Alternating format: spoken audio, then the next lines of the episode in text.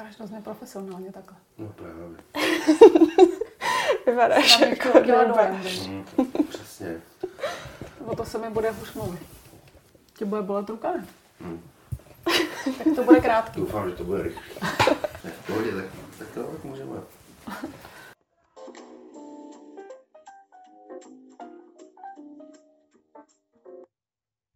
Ahoj, vítáme vás u dalšího dílu podcastu Vytáhnem tě. Dneska jsem u mikrofonu já Anička a mým hostem je Míša Hiršová, která pracuje jako učitelka v mateřské školce. Ahoj, vítám Ahoj, tě ahoj. tady. O, tak začneme o, tím, co jsi studovala. Asi od střední školy. Tak já jsem úplně tak nějak jako asi cestu měla takovou nestandardní k té práci, kterou dělám. Studovala jsem Gimple. Na Gimple jsem šla, protože jsem vůbec netušila, co by asi bylo to nejlepší a tak to byla taková ta klasická eh, od- odklad na, na čtyři roky pro nějaký to rozhodnutí. A když jsem skončila Gimple, tak jsem taky nevěděla, ale tak zhruba mě to táhlo k nějakým takovým jako humanitním zaměřeným studiím. A rozhodla jsem se pro psychologii, ale ten rok, co jsem chtěla dělat přijímačky, tak neotvírali jednooborovou psychologii na Filozofické fakultě a otevřeli to na pedagogické fakultě a bylo to taky jako napůl, něco mezi psychologií a pedagogikou. A bylo to jako obor vyloženě pedagogika psychologie a jakoby učitelství těch předmětů na střední škole. Ale jak si nám deklarovali možnost, že bychom třeba mohli dělat v pedagogických, pedagogicko-psychologických poradnách, a tak to jsem jako víceméně v tu dobu doufala. Tak to byla asi tak jako moje cesta jako studia. Akorát jsem to potom nešla dělat. Vrhla jsem se do nějaké jako kancelářské práce vyloženě a až potom, potom a potom a přes děti vedla ta cesta dál. Tak nevím, to už se asi budeš ptát. Takže to rozhodování pro tebe bylo takový spíš těžší, než že bys měla jasno v tom, kam Eh, chceš. Určitě, rozhodně jasno jsem v podstatě měla, až když jsem nastoupila do té školky, tak jsem pak najednou pochopila, že to je to pravý, je mi tam vlastně hrozně dobře a celý to byla taková jakoby veliká náhoda, nebo nic z toho jsem opravdu dopředu neplánovala, ale jako kdyby si mě to našlo samo. Eh, A jaká byla tvoje studijní léta? No, asi jsem nebyla úplně jako nejnačenější student, já jsem se učila tak jako asi ne úplně dobře, hodně na spaměť, moc mě to nebavilo. Kdyby se teď mohla rozhodnout znova jít úplně na začátek, dejme tomu, na ten konec gymnázia a rozhodnout se, co jít studovat, co by si vybrala teď?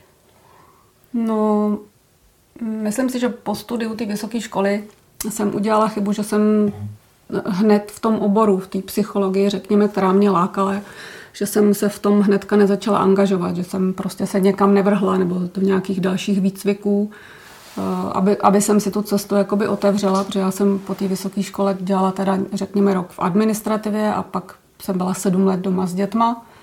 A pak to najednou už jako nešlo jít a někam říct, tady mě máte, neumím to a naučte mě to, už prostě nešlo. Na tu cestu jsem vlastně jakoby začala vymýšlet až tehdy, jakoby tak natvrdo znovu. Tak eh, pokud bych měla znova příležitost, tak bych asi už jakoby po té vejšce neváhala a šla se tomu věnovat, protože se mi to ja- jako, jako obor nebo zajímá mě to jako, jako terapeutická práce a práce s lidma se mně líbí jako do dneška. Zajímá mě to, tak tou cestou bych Tohle je mi, řekněme, možná líto, že jsem to tehdy jakoby podcenila nebo se do toho nevrhla naplno. A bylo pro tebe těžké najít si místo ve školce? No vůbec to nebylo těžké a celý to vzniklo tak, že vlastně se mi narodili se my, dvě děti a tak jako ten, ta doba, když byli malí, se mi strašně líbila, bavilo mě to, bavilo mě je rozvíjet, bavilo mě s nima podnikat, bavil mě takový ten dětský svět a to, to, co se i jako mě díky nim otevřelo, ať už nějaký sporty, co dělali, nebo eh, hry na nástroj a tak jako spoustu nových věcí se skrze mě pro mě otevřelo. Tou dobou mi tak vlastně jakoby začala, ta moje starší dcera začala chodit do školky ta školka mi přišla taková fajn a, a jednu chvíli vlastně mě napadlo, jako že bych se zeptala paní ředitelky, která byla hrozně příjemná, jestli by nebyla práce ve školce. A tak jako říkala jsem si, že mám pedagogickou fakultu, že je to jako v pořádku. No a vlastně jako slovo dalo slovo a víceméně touto cestou se to podařilo. a jsem tam, kde jsem a jsem ve školce už 11 let. Vlastně, když teda byly tvé děti v tom školkovém věku, chovala se k ním stejně, jako se chováš k těm ostatním dětem ve školce, nebo jsi měla takový dvojí metr? Dvojí metr bych tomu asi neřekla. Určitě se ke svým dětem chová člověk maličko jinak, protože mm, asi si splňuje nějaké ambice, který měl v životě, nějak někam je chce dostat, chce, aby z nich něco bylo. Je to takový jiný a je to osobní. Co se, když jsem já pracovala, nebo začala pracovat ve školce, tak svého syna jsem ale dala do třídy k jiný paní učitelce, protože jsem právě to, tohodle se chtěla vyvarovat, aby člověk na, ně, na to svý dítě nebyl přísnější nebo ho moc netlačil.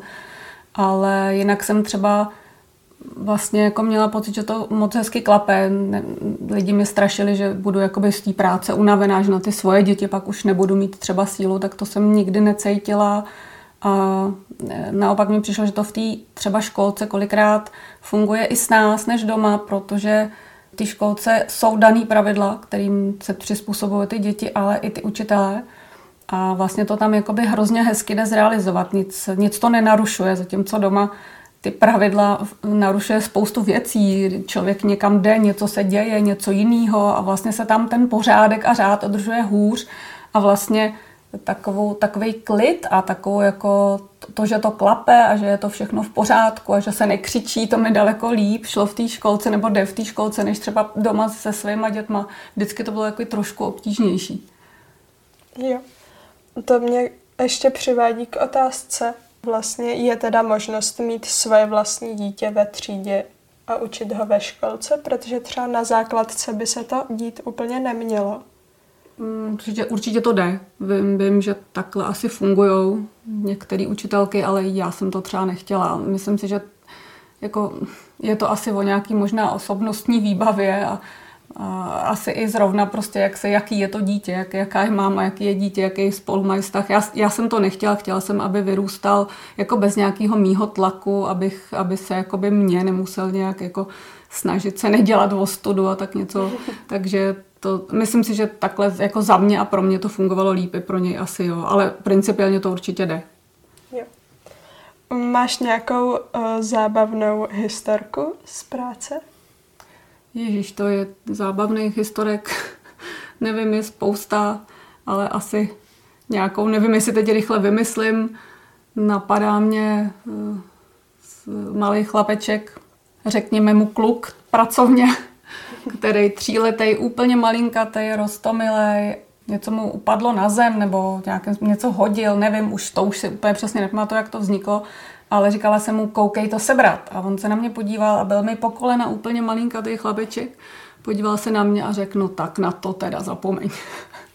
a tenkrát tak jako pamatuju, jak, jak člověk vlastně nevěděl, všechny ostatní děti koukali, jako jak, co, co, jak zareaguju, co mu řeknu, tak to je když se to vypráví, už to moc legračně asi není, ale je to tak jako v tom, v tom průběhu a v tom životě té školce, jako je ta jedna situace za druhou, tak jako řada z nich je veselých, ale nevím úplně, jestli takhle. Mm, je těžší vycházet s tvrdohlavými dětmi, takhle, když už jsme byli u toho malého chlapečka, anebo třeba s tvrdohlavými rodiči.